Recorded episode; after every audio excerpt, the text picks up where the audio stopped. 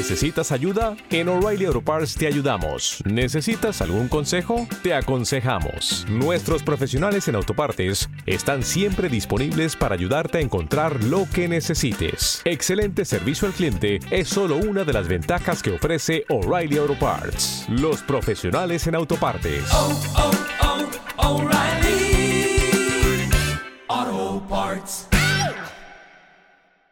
Hola, hola, hola, crack de las criptos. Bienvenidos a otro episodio de Criptomercados y Pymes. Mi nombre es Juan Luis. Vamos a hablar de la predicción de Anthony Scaramucci sobre la evolución y el precio de Bitcoin a largo plazo. Vamos a ver qué es lo más interesante que podemos esperar de esta semana. Un gráfico que nos dice que quizás la corrección de Bitcoin ha terminado y la evolución de los ETFs, la comparativa desde comienzos de los años 2000, la fuerza que ha tenido en capitalización en todo el mercado, no solo referido a los ETF de Bitcoin que se han lanzado en esta última semana, sino el desarrollo que han tenido en el mercado norteamericano. Antes te recuerdo que solo hasta el día 31 puedes descargarte de forma gratuita este ebook, los 10 errores fatales a evitar en cripto, lo habéis descargado ya 263 de vosotros y también te recuerdo que solo hasta el 31 puedes adquirir la masterclass cartera DeFi, una masterclass en la que te explico los 15 15 proyectos que invertí en agosto de este año 2023. Una cartera que ya lo está haciendo muy bien y que esperamos que lo haga muchísimo mejor en el desarrollo del movimiento alcista que previsiblemente veremos a lo largo de este 2024 y 2025. Y vamos a empezar todo va a estar condicionado esta semana no por la decisión de la Reserva Federal, que ahora mismo los mercados descuentan que la Reserva Federal no va a tocar los tipos de interés, sino por el discurso de Jerome Powell. Veis aquí este gráfico, como aparece un halcón y una paloma, y lo que el mercado espera es esa rueda de prensa de Jerome Powell si claramente dice que la Reserva Federal va a iniciar el camino de la rebaja de los tipos de interés. Además de esta comparecencia de Jerome Powell, ¿qué tenemos? Tenemos el martes datos de empleo en Estados Unidos, también de confianza del consumidor. El jueves tenemos el dato del PMI manufacturero en Estados Unidos. El viernes tenemos también datos de empleo. Y tenemos presentación de resultados. El 20% del Standard Poor's 500 presenta resultados esta semana. Veis aquí hay como una miriada de compañías. ¿Con quién nos quedamos? Pues fijaos, con el martes presentan resultados Google, presenta resultados también Microsoft y el jueves presentan resultados Apple, Amazon y Facebook. Pues estaremos pendientes de esta presentación de resultados y lo que pudiese eh, suponer respecto a la evolución de las bolsas esta semana. Hemos hablado en las últimas semanas de cómo la bolsa china estaba cayendo, seguía cayendo con fuerza desde comienzos de año.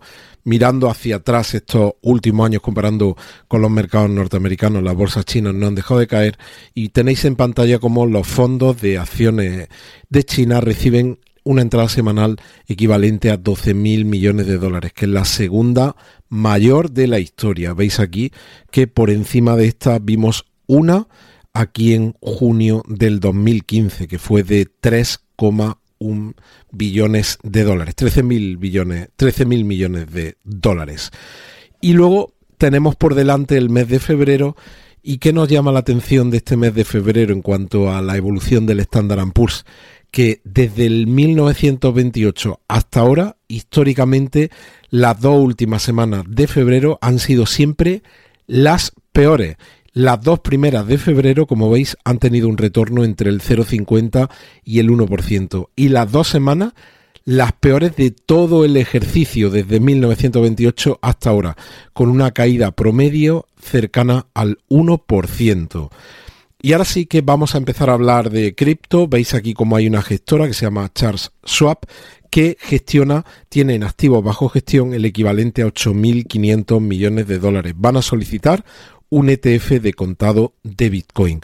Es una gestora importante y veis cómo en los últimos años, desde el año 2017 hasta el 2023, es la cuarta gestora en crecimiento en activos. La primera fue Fidelity, que creció un 43%, y esta gestora Charles Schwab ha crecido un 16%. Así que ya sabéis que no solo las gestoras que recibieron la autorización hace aproximadamente un par de semanas son las únicas que van a comercializar para siempre los ETF de contado de Bitcoin. Hay otras gestoras interesadas, aunque a Vanguard esto parezca parece que no le no va con ello y que no le interesa. Pues a otras gestoras, como es el caso de esta que os acabo de comentar, sí que le interesa y van a solicitar un ETF de contado de Bitcoin. Y en este gráfico podemos ver la evolución de los activos gestionados dentro de cualquiera de los ETFs que se cotizan en Estados Unidos. Vemos como la cifra de esos activos estaban en torno a 100.000 millones de dólares a comienzo del 2002 y eso ha ido evolucionando, ha ido creciendo. Aquí en 2004 se autorizó el ETF de oro. Veis cómo aparecen citados diferentes hitos y el último, el de la aprobación de los ETF de contado de Bitcoin. Ahora mismo el, volumen de activos gestionados bajo ese paraguas de este vehículo de inversión de los ETF está en 6.400 billones de dólares, una auténtica barbaridad. Y para que veáis el impacto que está teniendo los ETF de contado de Bitcoin, esto es de la última semana, de la que ha terminado. Por aquí tenemos las entradas y las salidas de todos los ETFs que ahora mismo se cotizan en el mercado. Como veis, en cuanto a entrada, en quinto lugar está la entrada del ETF de contado de BlackRock. En quinto lugar de todos los ETF del mercado. Y en cuanto a salida, el ETF de Grayscale tiene el honor en esta semana de ser el ETF del mercado que más salida ha tenido esta semana. Pero lo que os intento transmitir es el impacto que está teniendo en cuanto a volumen los ETF de contado de Bitcoin, teniendo en cuenta que acaban de estrenarse en el mercado y un mercado con ese volumen de negocio tan enorme. Y continúo con lo que os quería contar hoy. Esta es la evolución de los últimos 12 días. Veis cómo se han comprado el equivalente de los 12 días de los ETF de contado de Bitcoin. Se han comprado el equivalente a 131.000 Bitcoin. El ETF de Grayscale ha vendido 117.000, con lo cual tendríamos un neto positivo en estos 12 días de 14.000 Bitcoin. ¿Te está gustando este episodio? Hazte fan desde el botón Apoyar del podcast de Nivos. Elige tu aportación y podrás escuchar este y el resto de sus episodios extra. Además, ayudarás a su productor a seguir creando contenido con la misma pasión y dedicación.